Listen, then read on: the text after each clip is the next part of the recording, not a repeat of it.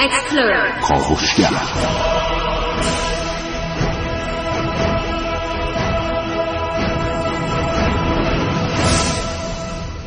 به نام خداوند بخشنده مهربان خانم آقایان دوستان شنونده سلام و صبحتون بخیر.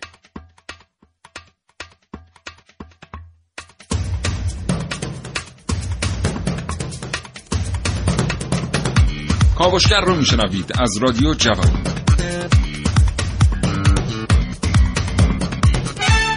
حتما شما هم قصه اون چند تا کشوری رو شنیدید که از هر کدوم به تنهایی سعی می‌کردن تا یک نظام اقتصادی پایدار به وجود بیارن. اما یه روز نگاه کردن دیدن با همکاری همدیگه می‌تونن نظام اقتصادی رو پایگذاری بکنن که دنیا رو مجبور کنه از اونها تبعیت کنه. اتحادیه اروپا موضوع بحث امروز برنامه کاوشگر.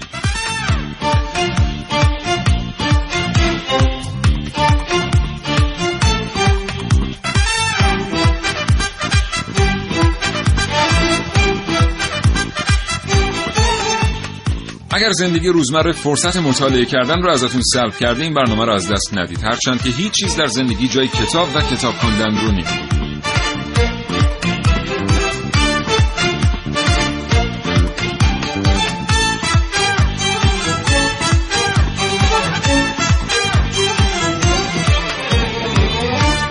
همینطور یک بار دیگه حضور شما دوستان شنونده اعلام می‌کنم که می‌تونید دیدگاه های خودتون رو با کاوشگران جوان به اشتراک بگذارید. برای این کار کافی پیامک ارسال کنید به 3881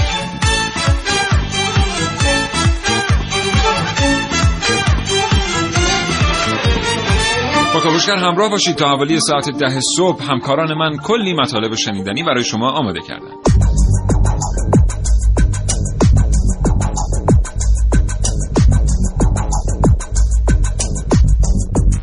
کاوشگر اتحادیه اروپا متشکل از چند کشور اروپایی است. این عبارت رو در اخبار بسیار میشنویم. در روزنامه ها بسیار باش برخورد می‌کنیم و هیچ کس نیست که تا حالا اسم اتحادیه اروپا به گوشش نخورده باشه. اما شاید مایی که بارها و بارها این عبارت رو شنیده ایم اطلاعات درست و دقیقی در مورد اتحادیه اروپا نداشته باشیم. این اتحادیه چطور تشکیل شد؟ کدام کشورها عضو اتحادیه اروپا هستند اصلا دلیل رفتن به سوی یک اتحادیه این چنینی چه بود و اتحادیه اروپا کدام جریانات بسیار مهم رو در دنیا کنترل می‌کنه اینها و خیلی چیزهای دیگر در کاوشگر امروز.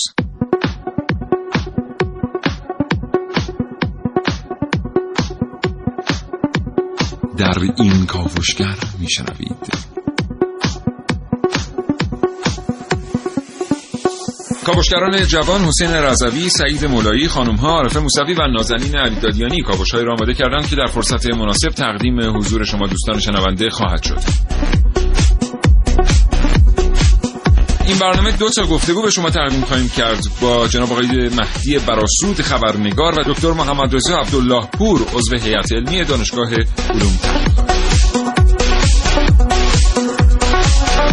اسکری هم برنامه‌کی رو آماده کرده که به شما تقدیم خواهد محسن رسولی اینجا در استودیو تا حاصل پژوهش‌های خودش رو با شما دوستان به اشتراک بگذارد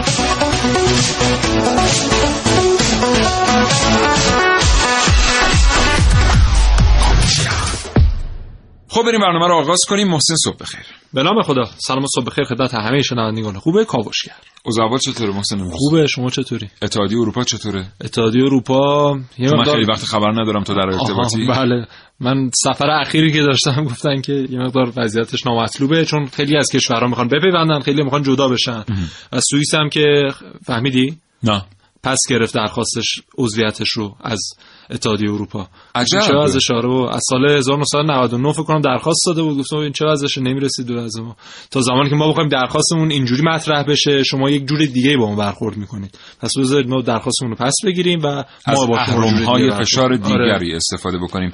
آره. برای پیوستن به اتحادیه اروپا. دو تا موضوع خیلی جذابی که بهتون قول میدم از این برنامه کاوشگر خواهید شنید. یکیشون موضوع سوئیسه که همین الان محسن در موردش صحبت کرد و مفصلتر بهش خواهیم پرداخت. موضوع دوم موضوع ترکیه است و پیوستنش با اتحادیه اروپا که سالهاست خبرسازه و خود این کشور معتقده که تمام فاکتورهای لازم برای پیوستن به این اتحاد رو داره اما اتحادیه اروپا سالهاست که سرباز می‌زنه از پذیرفتن ترکیه به عنوان یک عضو رسمی و دائمی. و نکته سومی که از این دو تا نکته مهمتره و شما نگفتی چون ما سه تا نکته رو بهش اشاره خواهیم کرد بحث خروج و جدایی انگلیس از اتحادیه اروپایی موج رادیوتون رو عوض نکنید تا ده صبح این کاوشگر رو ویژه بشنوید. آگاهی و پیشرفت با تلاش, تلاش به دست میاد. یه تلاش هیجان انگیز هیجان به سبک کاوشگر جوان. پنجشنبه سه تیر ماه. سیلی سیاسی محکم به صورت سرخ اروپا. زلزله خداحافظ اتحادیه اروپا روز سیاه و خروج هر دو پای انگلستان از زمین اتحاد 27 کشور اروپایی توصیفیه که پس از اعلام نتایج همه پرسی در انگلستان بر سر زبان رسانه های اروپا افتاد. بعد مدت ها چالش و درگیری بالاخره مردم انگلیس راه خودشونو از اتحادیه اروپا جدا کردند. مردم پادشاهی متحد انگلیس شامل انگلستان، ولز، اسکاتلند و ایرلند شمالی در یک رفراندوم تاریخی به خروج از اتحادیه اروپا رأی دادند. پیروزی طرفداران خروج با چهار درصد رأی بیشتر انگلیس و اروپا را در مسیر جدیدی قرار داد. برخی کارشناسان معتقدند این همه پرسی باعث فروپاشی انگلیس میشه. چرا که مردم اسکاتلند و ایرلند شمالی رأی به موندن در اتحادیه اروپا داده بودند و این در حالیه که مقامات اسکاتلند درباره نتیجه این رفراندوم و استقلال اسکاتلند هشدار داده بودند.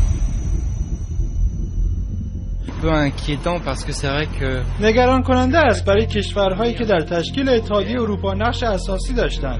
حالا فکر می‌کنم وضعیت بدتر میشه. باید در انتظار باشیم.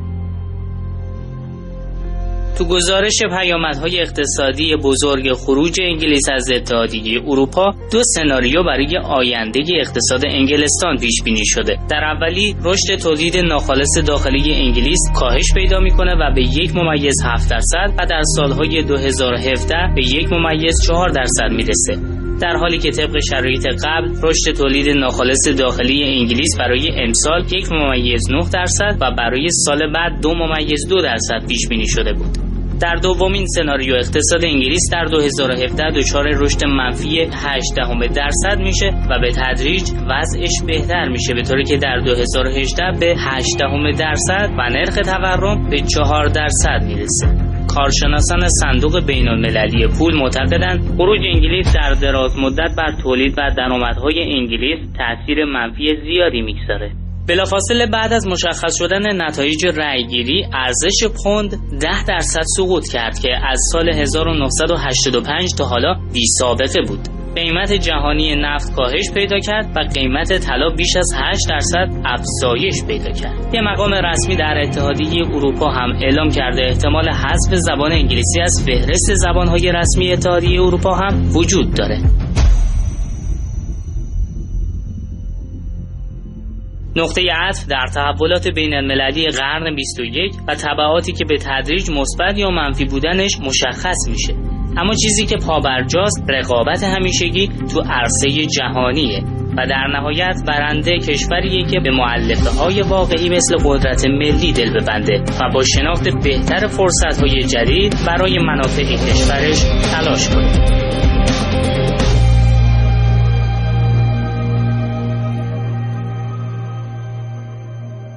خب بله اتحادیه اروپا از کی شروع شد؟ من اومدم که این خوبا رو فقط بگم. بله خب خب اتحادیه اروپا از 60 سال پیش یعنی از سال 1957 59 سال پیش تشکیل شد. و چی شد که اصلا تشکیل شد؟ در شهر روم یک توافق نامه ای توسط 6 تا کشور بسته شد. 6 کشور اروپایی و گفتن که ما باید یک اتحادیه تشکیل بدیم و مناسبات اقتصادی همین کشورهای اروپایی که با هم داریم مبادلات تجاری صورت میدیم باید به گونه دیگه باشه. و جدا از اون تجاراتی باشه که به صورت بین المللی در دنیا داره اتفاق میفته. به خاطر همین اتحادیه اروپا شکل گرفت. در حال حاضر شاید هستیم که در کشورهایی که عضو این اتحادیه هستن مردم به راحتی می‌تونن سفر کنن بدون ویزا بدون پاسپورت.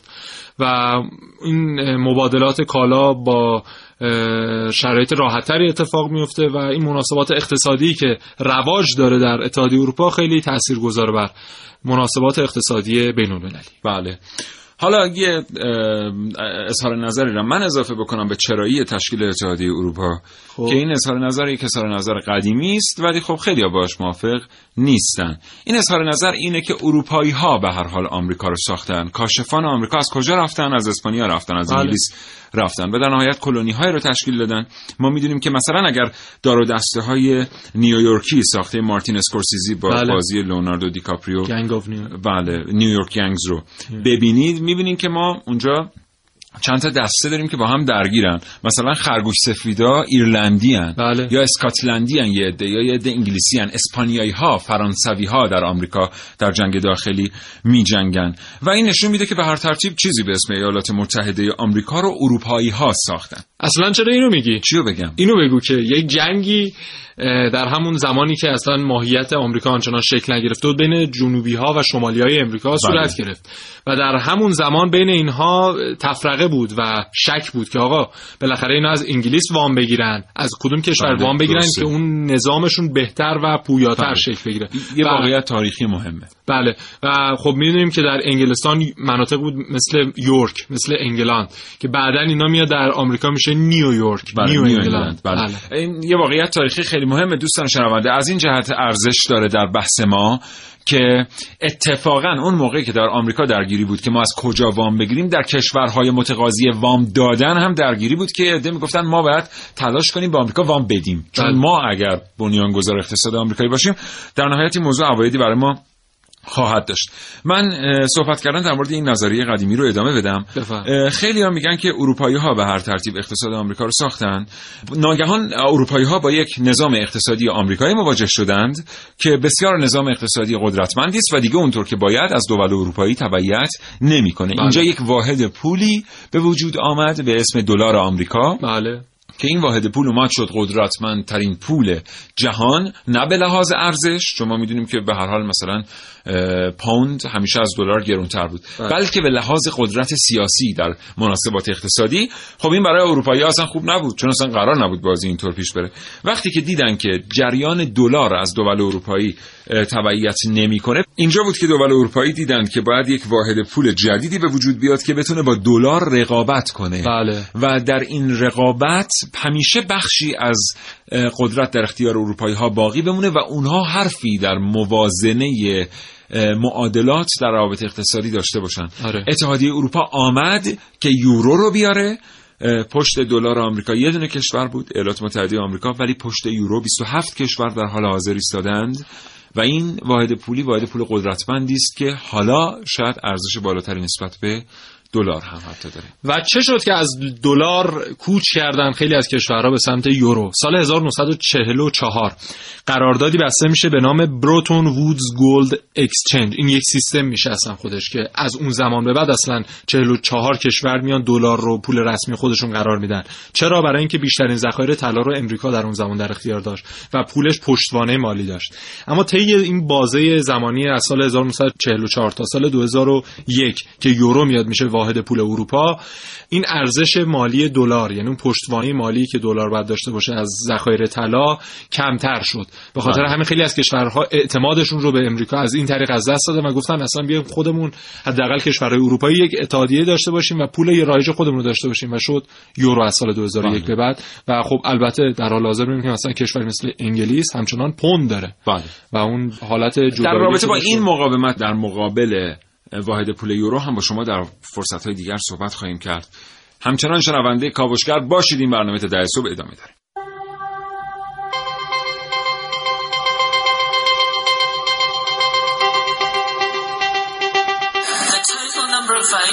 cast in favor of leave was 82,000. رأی مردم در نتیجه همه پرسی تاریخی انگلستان و خروج از اتحادیه اروپا زلزله‌ای به پا کرد که به عینه صاحب نظران پس لرزه های به مراتب شدیدتری خواهد داشت.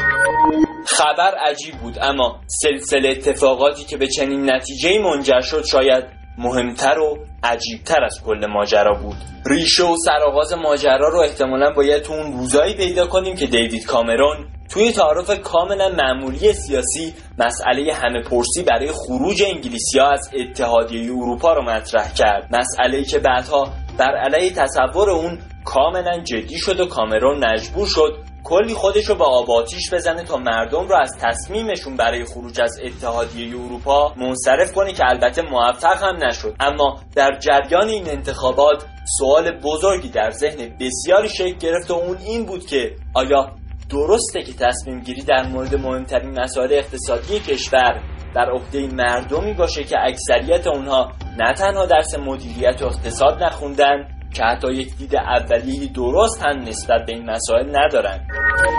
و اصلا آیا اسم دادن چنین حق انتخاب هایی به مردم رو میشه دموکراسی گذاشت و فراتر از اون؟ آیا دموکراسی همیشه جواب میده؟ از طرف دیگه در جریان این انتخابات هیچ عامل بیرونی و کشور خارجی مردم انگلستان رو تشویق به خروج از اتحادیه اروپا نکرد. این یعنی تصمیم بر خروج از اتحادیه اروپا مطلقا نظر خود انگلیسی ها بوده. الان چند سالی هست که تعدادی از صاحب نظران از مفهومی تحت عنوان گلوبال برین یا یک مغز جهانی صحبت می‌کنن. اونها میگن این روزها و با گسترش روزافزون اینترنت و شبکه های اجتماعی شبکه ای از انسان های متصل به وجود اومده که می‌تونن فکر کنن تصمیم بگیرن و در نهایت عمل کنن. شبکه ای از انسان ها تقریبا به همون شکلی که مارشال مکلان از اون به نام دهکده جهانی تعبیر می‌کرد. حالا سوال اینجاست که آیا تک تک انگلیسی ها تشکیل یک مغز انگلیسی بزرگ رو دادن و تصمیم به خروج از اتحادیه اروپا گرفتن و آیا این مغز تصمیم درستی گرفته و قرار از به بعد یک مغز انگلیسی که متشکل از تمام انگلیسی هاست برای انگلیس یه مغز اروپایی که متشکل از تمام اروپایی هاست برای اروپا و یک مغز جهانی که متشکل از تمام مردم جهانه برای جهان تصمیم بگیره. هیچ کس نمی‌دونه. تنها باید به نظاره بشینیم و ببینیم آینده چه مسیری رو دنبال می‌کنه.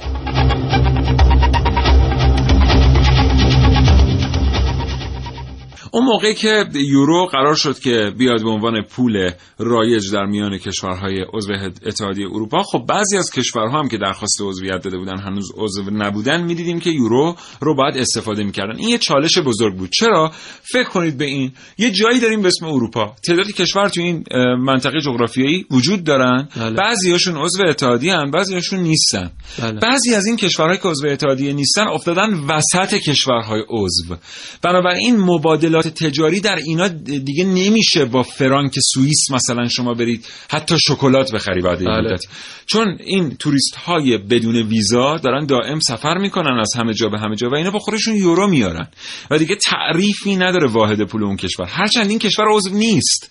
هرچند این کشور قاعدتا نباید تعهدی نداره که واحد پولی خودش رو تغییر بده ولی ناگزیر شد یورو رو بپذیره آره. این مسئله خیلی جالبیه سال 2003 2004 2005 کسانی که تجربه مسافرت کردن به کشور سوئیس رو دارن ما که نداریم ولی اونایی که به حال دستشون از به ما بله. از ما بهترون رفتن دریاچه ژنو رو دیدن لوزان رو بله. دیدن رو خوشحالش. دیدن تو مونتقو کباب خوردن اونایی که رفتن اینجور جاها رو دیدن خونه انشترن تو برن دیدن. البته ما همیشه توصیه می‌کنیم ما برای بچهای کاوشگر که اول ایران رو برید کامل بگردید بعد برید. بله. این داخل پرانتز موضوع مهمی بود.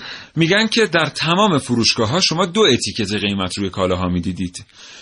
یک اتیکت قیمت مربوط می‌شد به قیمت یورویی اون کالا و یک بله. اتیکت قیمت مربوط می‌شد به قیمت فرانکی اون کالا فرانکی؟ اون هنرپیشه معروف. نه منظور فرانکی. فرانکی قیمت بر اساس فرانکی بله، بله.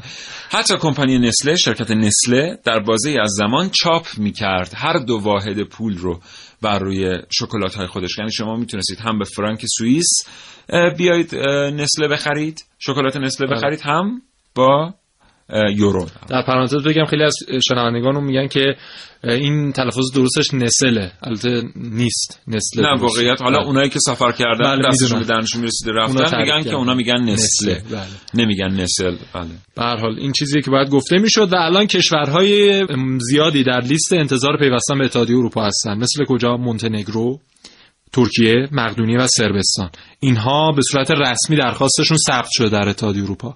یک نامزدهای بالقوه هم داره مثل کجا؟ مثل آلبانی، بوسنی و کوزوو که اینها به صورت بالقوه حالا بعد از اینکه اون چارت قبلی که خدمتتون عرض بله. کردم بررسی شد به نتیجه نهایی رسید اینها هم بله. مورد بررسی واقع میشه. و این ترکیه مقوله قبل از اینکه بریم سراغ ترکیه خب. محسن چرا اتحادیه اروپا سخت می‌گیره برای پذیرفتن عضو؟ و چرا اینقدر تو این سالهای گذشته حساسیت به وجود آمده برای اینکه مثلا کشوری مثل کوزوو یا آلبانی نتونن به این سالگی بپیوندن به اتحاد؟ یکی از دلایلی که حالا مخصوصا در مورد ترکیه مطرح شده اینه که مثلا اولاند گفته که من اصلا نمی‌تونم تصور کنم مثلا مرزهای اروپا تا عراق کشیده بشه یکی بله. از عللش اینه که مثلا همسایگی اروپا با کشورهای بله. مثلا آسیایی و خاورمیانه کمتر به. قول خود آقای اولاند با کشورهای صاحب تنش بله یه دلیل اقتصادی دیگه هم داره در کنار این چیزی که تو میگی کاملا هم درسته اون دلیل اقتصادی اینه که یک بار اتحادیه اروپا اومد و برخی کشورها رو بدون بررسی کافی پذیرفت در میان این کشورها یونان بود با بدهی هایی که دیگه واقعا بله. چون می‌دونی یه موقعی ما وقتی می‌گفتیم کشور بدهکار یاد برزیل میافتادیم آره. ولی الان وقتی میگیم کشور بدهکار دیگه یاد یونان میافتیم یونان. یه جایی دیدیم که بحران اقتصادی در یونان کار اتحادیه اروپا رو به جایی رسوند که آلمان به عنوان بزرگترین قدرت اقتصادی اتحادیه اروپا هر آنچه که در خزانه داشت تزریق کرد نتونست اتحادیه اروپا رو نجات بده بله. بنابراین اتحادیه اروپا تجربه کرد که پیوستن یک عضو بدهکار یا بالقوه بدهکار به این اتحاد می‌تونه باعث این بشه که افول کنه سطح مالی اتحاد آره. بنابراین داره سخت می‌گیره در مورد ترکیه تو بخش بعدی صحبت کنیم یا همین بخش خانم تهوری همین بخش چهار دقیقه شده. بریم تو بخش بعدی صحبت می‌کنیم. همچنان کاوشگر رو بشنوید دوستان خوبم. این برنامه شنیدنی های بیشماری داریم برای شما در مورد اتحادیه اروپا. تا اونجا که فرصت اجازه بده تقدیم خواهیم کرد.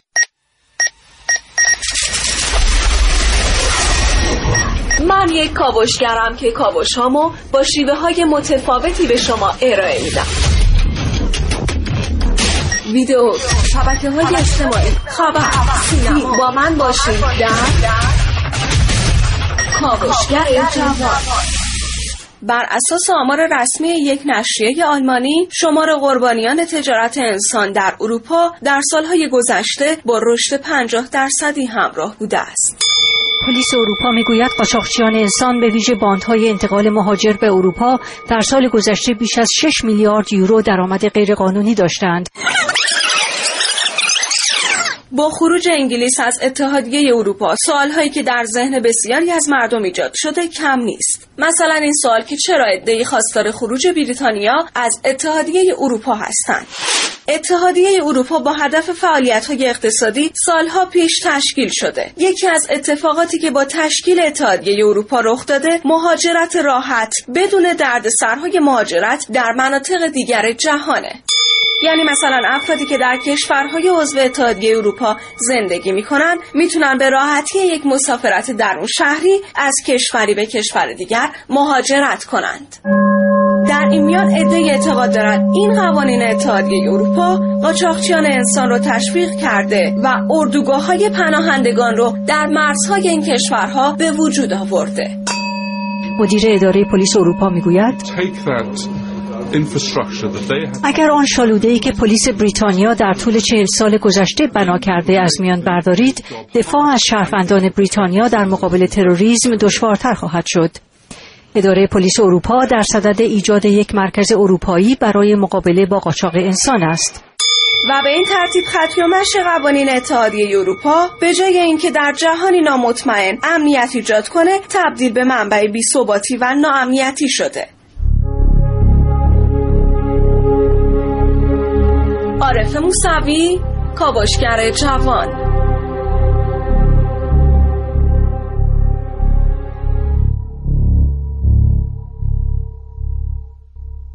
بسیار خوب. سیاوش در مورد اینکه اطلاعات بیشتری در مورد همین بحث مزایای اتحادیه اروپا برای کشورهایی که عضوش هستن و اینکه اصلا این فرایند عضویت به چه شکله اطلاعات بیشتری کسب کنیم صحبت کردم با آقای دکتر محمد رضا عبدالله پور که ایشون خودشون عضو هیئت علمی دانشگاه علوم تحقیقات هستن و در این زمینه مطالعاتی رو داشتن. اگر موافق باشی بریم بخشی از این گفتگو رو با هم بشنویم. آقای دکتر عبدالله پور عرض سلام دارم خدمتتون. سلام علیکم و رحمت الله. بنده هم عرض سلام دارم خدمت شما انشالله که اتحاد و شما و شنوندگان عزیز مورد قبول حق تعالی قرار گرفته باشید. زنده باشید همچنین.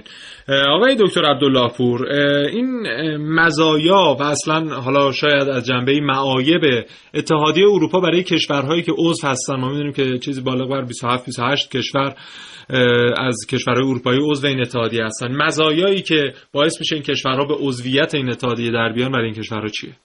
بله خدمت شما عرض که به طور کلی تمامی کشورهایی که در مدار جغرافیای سیاسی اروپا قرار دارن می‌تونن عضو اتحادیه اروپا بشن. بله. ولی یک معیارها و استانداردهایی برای اعضای جدید وجود داره. از منظر قدرت هنجاری اتحادیه اروپا پنج معیار اصلی رو داره به اسم صلح آزادی دموکراسی حکومت قانون و احترام به حقوق بشر و چهار معیار فرعی داره. چهار معیار فرعی اتحادیه اروپا همبستگی اجتماعیه. بله. توسعه پایدار حکمرانی خوب و عدم تبعیضه. این چهار معیار فرعی باعث میشه که بسیاری از کشورها نتونن. یه کشورهایی مثل ترکیه یا کشورهای منتزع از بالکان نتونن وارد اتحادیه اروپا بشن. چون اتحادیه اروپا علا رقم داشتن ساختارهای سکولار درست. یک بلوک کاملا مسیحیه. یک باشگاه مسیحیه. شما ببینید به طور مثال کشور ترکیه از سال 1953 به بعد هول- هولوش 60 ساله. فعلا نتونسته عضو اتحادیه اروپا بشه. چون نتونسته مطامع مورد نظر اتحادیه اروپا رو عملیاتی بکنه. ولی کشورهایی که خواهان اروپایی شدنن معمولا اون مسئله اصلی رو که مطمع نظرشونه بحث تعرفه های تجاریه و بله. برداشتن این تعرفه هاست در صورتی که برداشتن تعرفه های تجاری همزمان به مساوی یک شمشیر دلار می‌تونه عمل بکنه و اقتصاد بسیاری از کشورها رو دچار فروپاشی بکنه شما ببینید ارمنستان با اینکه یک کشور کاملا مسیحیه بله. و به راحتی می‌تونه عضو اتحادیه اروپا بشه ولی هنوز در برزخ بین اروپا یا اوراسیا موندن مونده این کشور.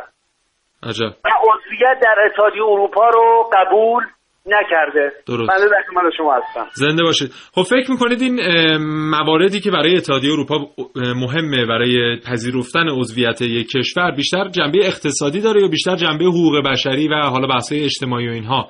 تمامی تمامی این عوامل مطمع نظر اتحادیه اروپا هست. ولی خود اتحادیه اروپا به اصطلاح سه اردوگاه رو ما در اتحادیه اروپا می‌بینیم. یکی اروپای پروتستانه یکی اروپای کاتولیکه و یکی اروپای ارتودکسه درسته. اروپای پروتستان معمولا مطامع اقتصادی رو نداره چون وضعیت اقتصادی کشورهای به اصطلاح پروتستان مانند آلمان و انگلیس وضعیتشون به مراتب بهتر از کشورهای کاتولیک مذهب جنوب اروپا است بله.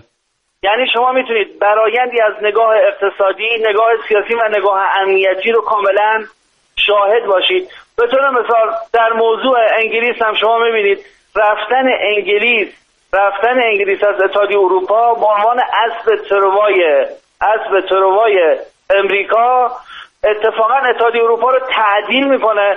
و شما مطمئن باشید که فرایند ورود ترکیه و کشورهای بالکان در آینده راحتتر میشه مسیرشون به سمت عضویت در اتحادیه اروپایی.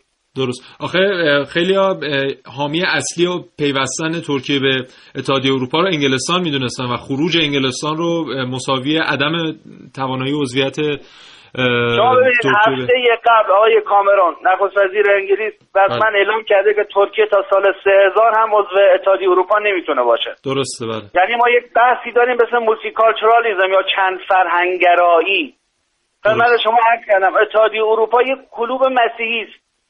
شاید دم از مسائل حقوق بشر و غیر و ذالک بزنن ولی این اتحادیه اتحادیه مسیحی است و به هیچ وجه من احساس می‌کنم در آینده نزدیک کشورهای مسلمان مثل حتی بوسنی و ترکیه وارد این اتحادیه نخواهند شد.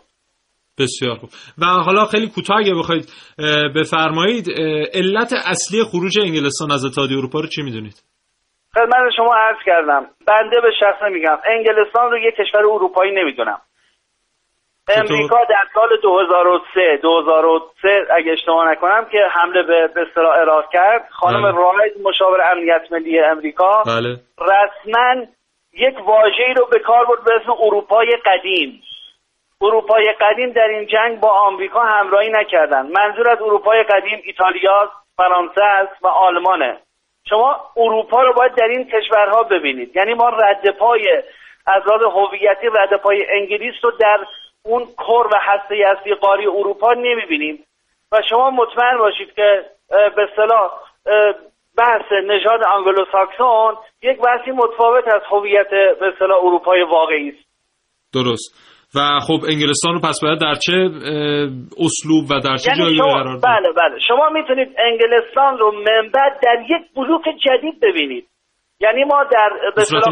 اروپا در قاره اروپا شاید بتوانیم تفسیر رو به اصطلاح اه، نشون داد که ما در مقابل اتحادیه اروپا یک اتحادیه آنگلو ساکسون رو داریم. درسته. یعنی اروپای قدیم در مقابل یک اتحادیه آنگلو ساکسونی بله.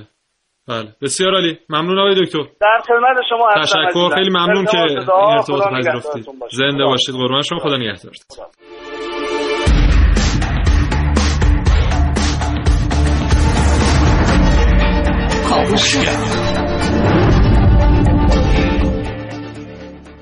بله خب بریم سراغ ترکیه. اولین درخواست برای پیوستن ترکیه به اتحادیه اروپا کی مطرح شد؟ 14 آوریل 1987 اون موقع تازه مطرح شد و سال 1999 به طور رسمی اینها کاندید عضویت شدن و آغاز مذاکرات هم برای اینکه حالا در اتحادیه اروپا مطرح شد که اینها بالاخره بپیوندن یا نپیوندن از سال 2005 بوده. اما طبق اظهار نظر اخیر نخست وزیر انگلیس دیوید کامرون گفته که ترکیه تا سال 2300 حداقل نمی‌تونه به پیونده به اتحادیه اروپا به بله. خاطر شرایط مختلف و رشد بله. تکنولوژیکی و اقتصادی که طی سالهای گذشته داشته روندش انقدر کند بوده که بله. حالا اگر بخواد به پیونده باید این با همین نرخ سرعت اگر ادامه بده سال 2300 بله. تازه ما می‌تونیم عضوش کنیم حالا اجازه بدید من مخالفت کنم با این گزاره که ترکیه عضو اتحادیه اروپا نیست خیلی عجیبه این مخالفت من دیگه جفت. بله. بله. منم می‌تونم مخالفت کنم تو هم می‌تونی اگه مخالفت کنی بله. واسه خودتو آره، اگه می‌خوای مخالفت کنی بیا دوتایی با هم من و محسن مخالفت می‌کنیم. از اونجایی که ببینید دوستان شنونده وقتی که صحبت از این میشه که اقتصاد ترکیه رو سرمایه گذاری های خارجی و حمایت های کشورهای دیگر به اینجا رسوند این صحبت اساس داره خیلی ها میگن نه برنامه ریزی و علل خصوص سرمایه گذاری برای صنعت توریسم اقتصادی ترکیه رو به اینجا رسوند البته درک درست از صنعت توریسم بخشی از موفقیت های ترکیه رو رقم زد. ما اصلا به این کاری نداریم. اما اتحادیه اروپا یه اتحاد داره که این شاید مهمترین بخش در قوانین اتحادیه اروپا است. اونم اتحاد گمرکیه. بله. یعنی کالایی که شما در آلمان در مونیخ خریداری می‌کنید با یه قیمتی با همون قیمت این کالا بتونه در استانبول خریداری بشه در آنکارا در ازمیر بله. خریداری بشه. و متقابلا برعکس یعنی اگر یک تولید کننده بیاد یه چیزی رو تولید بکنه در ازمیر بتونه همونو با همون قیمت بفروشه در مونیخ. بله. می‌دونیم که اینجا باید گمرکات از میان برداشته بشن. دیگه. یعنی شما چیزی به اسم تعرفه گمرکی نپردازید. ندارید. این رقابت ایجاد می‌کنه. یعنی تولید کننده ترک باید بتونه دوش به دوش تولید کننده آلمانی فرانسوی انگلیسی به ایسته ترکیه عضو اتحاد گمرکی اتحادیه اروپا است. بله. عملا به لحاظ اقتصادی ترکیه عضو اتحادیه اروپا است.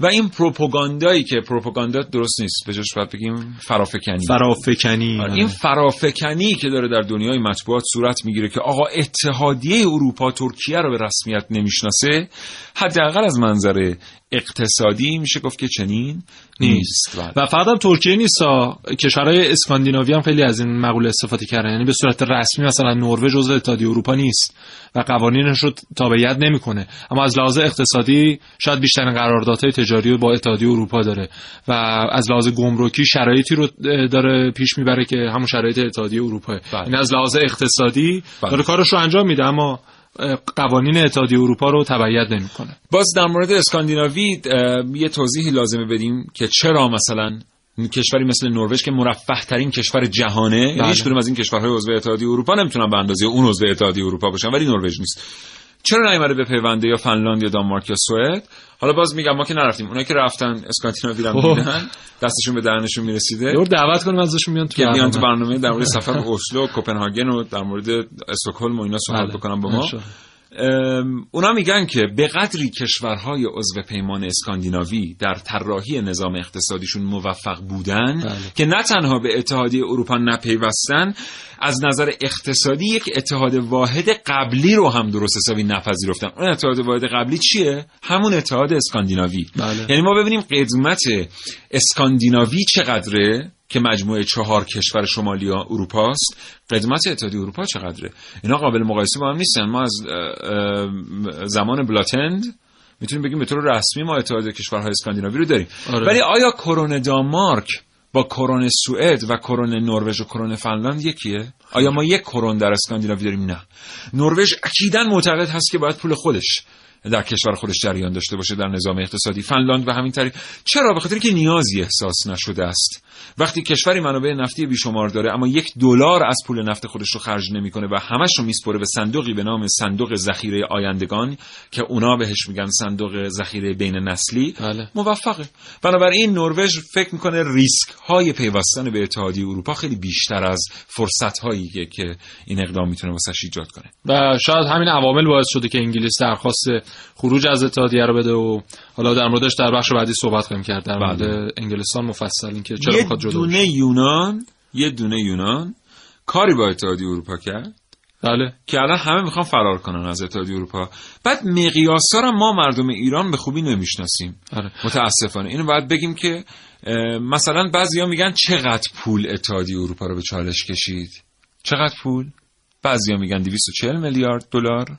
بعضیا میگن قریب به 300 میلیارد دلار بعضیا میگن 140 میلیارد دلار. هر سرش هم درسته. بله. بستگی داره شما تو چه بازی از زمان و از چه نقطه نظری نگاه بکنید. بهش بودجه جاری کشور ما؟ اه، 45 هزار میلیارد.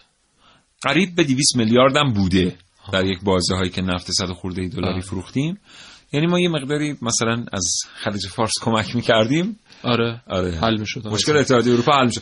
حالا کار نداریم به اینکه ما اونم نتونستیم شاید درست مدیریتش بکنیم که خودمون با مشکلات اقتصادی مواجه بودیم ولی خب پولی که دست کشورهای آره. صاحب نفت پول زیادی. بله. فقط اینم نگفتیم که چرا اصلا ترکیه نمی‌ذارن بپیونده چه چالش هایی بر سر راهش هست یکیش این بود که گفتی که نمی‌خواد اتحادیه اروپا مرزهاش تا آره. کشوری مثل عراق سوریه. یا مثلا گفتن حتی ایران یا یک قانونی از در ترکیه به نام ماده 301 قانون اساسی ترکیه که توهین کنندگان به ملت و دولت ترکیه دو سال تقریبا حبس دارن و اتحادیه اروپا بله. مخالف این قضیه است میگه چرا این قانون رو دارید بله. یکی دیگه بستن بنادر ترکیه به روی قبرسی های یونانه که میگه چرا این کار انجام دادید یکی نسل کشی ارمنیا سال 1915 که جز بله. مواردیه یکی حقوق لاهه هنوز نتونسته پروندهش رو ببنده و کشورهایی که عضو میشن در اتحادیه اروپا باید هیچ پرونده بازی در دادگاه لاهه نداشته باشن آره، آره. بله.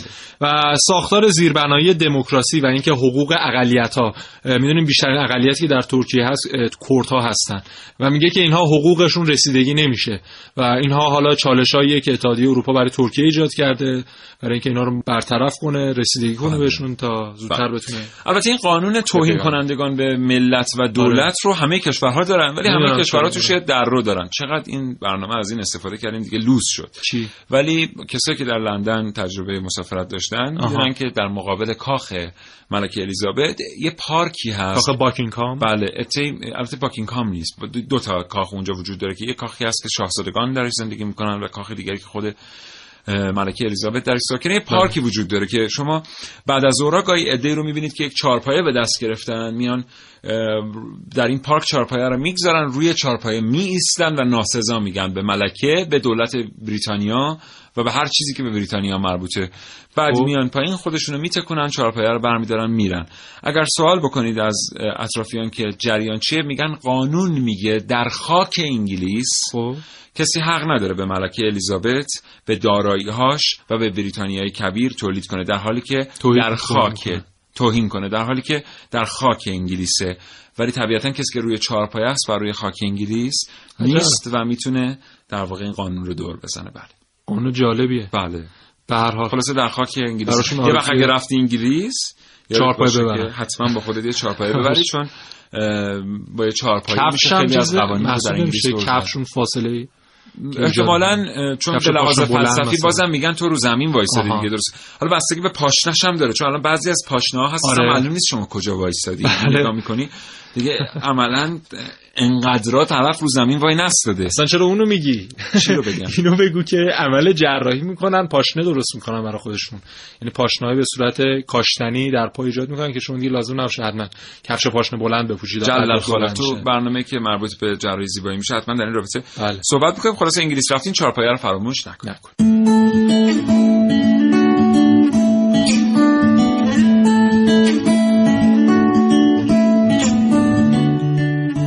علاوه بر کشورهایی که اصرار دارن به اتحادیه اروپا بپیوندن آدمهای زیادی هم هستن که می‌خوان عضو یکی از زیر مجموعه های این اتحادیه یعنی پیمان شینگن باشن. در حال حاضر با دریافت ویزای شینگن می‌تونیم به 26 کشور این پیمان سفر کنیم. البته اینم بگم که نروژ و فنلاند عضو اتحادیه اروپا نیستند اما از امضا کنندگان پیمان شینگن هستند. چند سالیه که دریافت ویزای شینگن با دلایل مختلف بین ایرانیان هم رواج پیدا کرده.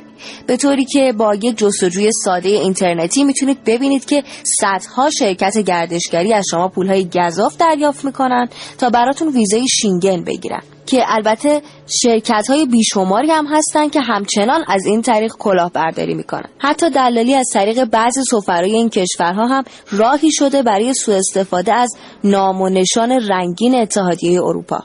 شنیده شده به تازگی شرکت هایی در زمینه خرید و فروش ویزای اروپا شینگن فعالیت دارند و با رفاقتی که با دیپلمات های اروپایی در سفارتخانه های تهران دارند اقدام به صدور ویزای شینگن برای افراد مختلف می کنند و در مقابل مبلغی هم دریافت می کنند. این شرکت ها در حال حاضر برای هر ویزا حدود ده هزار دلار یعنی سی میلیون تومان پول دریافت می کنند که حدود نیمی از این مبلغ در جیب دیپلمات های اروپایی میره و نیم دیگر هم در جیب این شرکت ها این سیاست که درخواست ویزا در پیمان شینگن باید از کشوری باشه که بیشترین اقامت رو در اون دارید به همون میگه که پشت هر داستان پرتمطراقی صاحبان فکری پنهان شدن که برای رونق اقتصادی کشورشون تلاش می‌کنن. حالا فکر کنیم که این ده هزار دلار و حتی بیشتر چه تاثیراتی می‌تونه بذاره روی اقتصاد کشور خودمون؟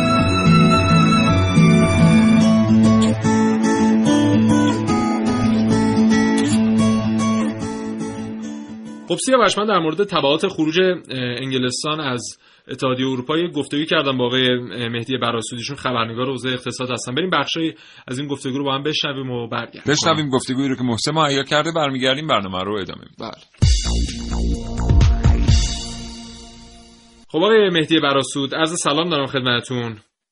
بله در خدمتتون آقای براسود به نظر شما تبعات خروج انگلستان از اتحادیه اروپا چه تبعاتیه؟ چه برای خود انگلستان چه برای سایر کشورهای اروپایی و حتی دنیا؟ خدمتتون ارز کنم خب کشور انگلستان یک کشور تاثیرگذار چه لحاظ قدرت اقتصادی سیاسی و نظامی. و اگر دقت کرده باشین بزرگترین شریک ایالات متحده هستش. و تاثیر بسیار زیادی رو تصمیم گیری های اتحادیه اروپا داره. و اگر دقت کرده باشید هم می‌بینید که الان با اینکه آلمان خیلی ناراحت و نگران از اینکه چرا انگلستان خارج شده از این اتحادیه حالا بعضی موقع ها میگن که چه خوب شد رفت سریعتر باید خارج بشن. خب یکیش رو جابجایی کالا و سرمایه تو نیروی کار بین جزیره و بقیه اتحادی است. بله. قسمت بعدی میزان حجم بزرگی از نیروی کار یعنی نیروی کار ماهر و نیمه ماهره. درسته. و, و که از بقیهش از اتحادیه اروپا مثل کشورهای مثل لهستان. خب صد درصد این نیروی ماهر خارج میشن و غیر اروپایی می‌تونه با اونا در ارتباط باشه برای دریافت ویزای انگلستان. شما می‌دونید الان این اتفاق بیفته. خب دقت کردید تو کشور انگلستان مردم انگلستان از کشور ولز و ایلند تقاضای پاسپورت دوم یا خدمتون اصلا اقامت اون کشور گرفتن بله.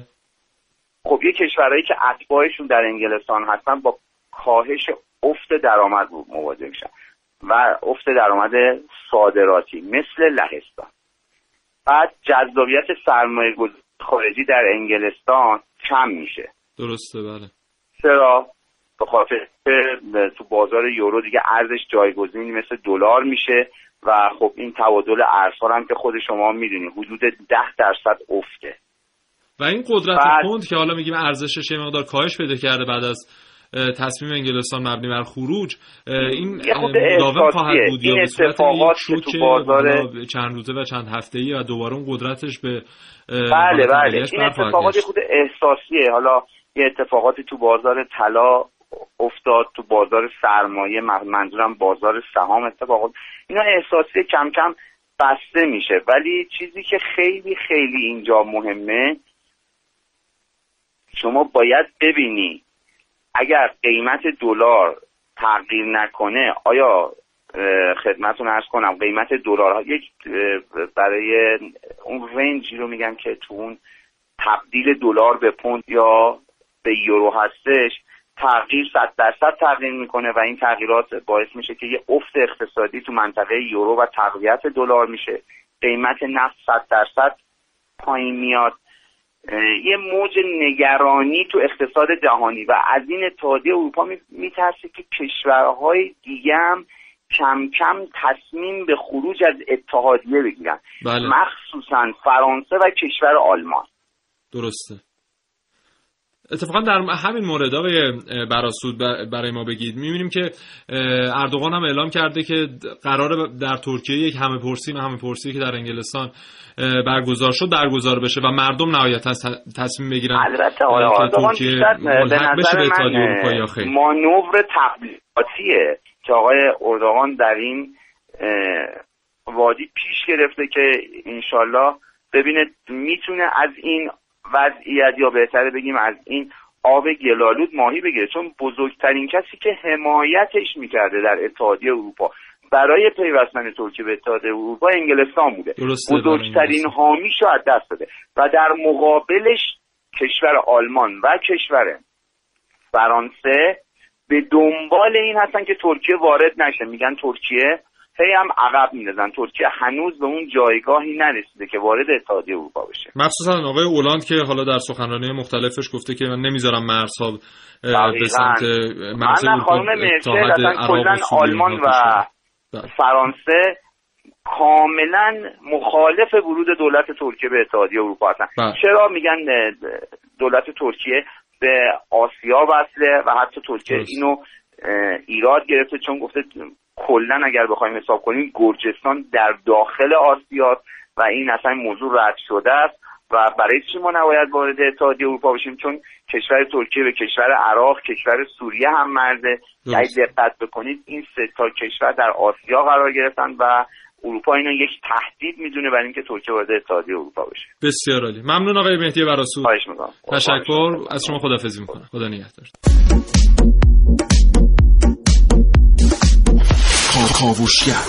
خب فرصت ما تو این برنامه هم به پایان رسید. متشکرم از اینکه تا این لحظه برنامه رو شنیدید. اتحادیه اروپا 27 کشور عضوشن چند تا کشور درخواست دادن پذیرفته نشده.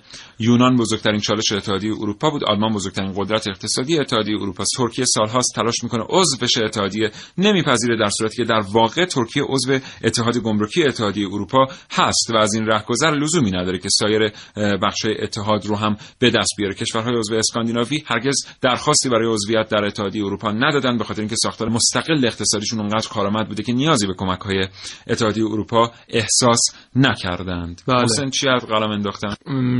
نمی‌دونم ولی مطالب من خیلی موند.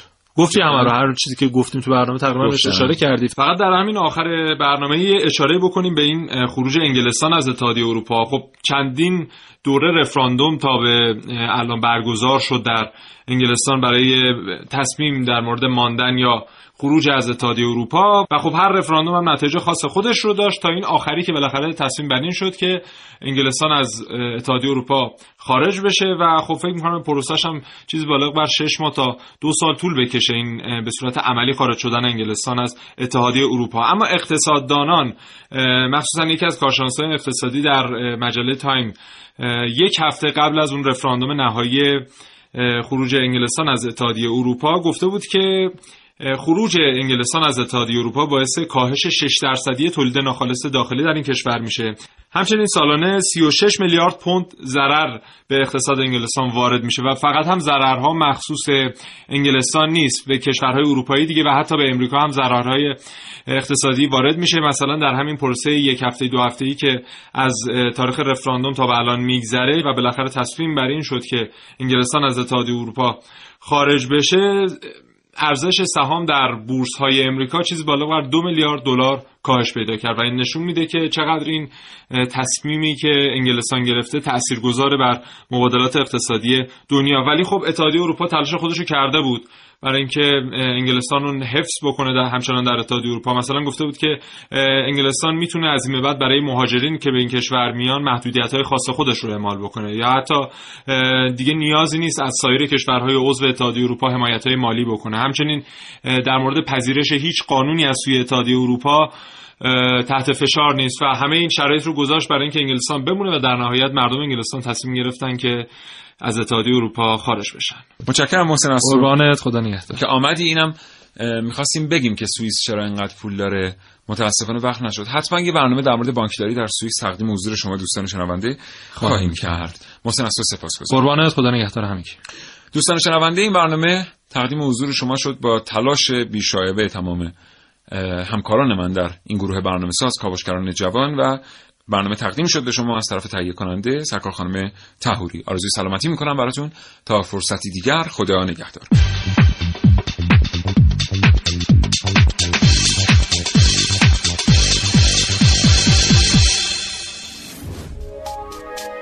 تا حالا به این موضوع فکر کردی که تجربه با دیگران به اشتراک بذاری؟ با استفاده از شنوتو صدای شما در سراسر دنیا شنیده میشه پس منتظر چی هستی؟ تجربه با دیگران به اشتراک بذار.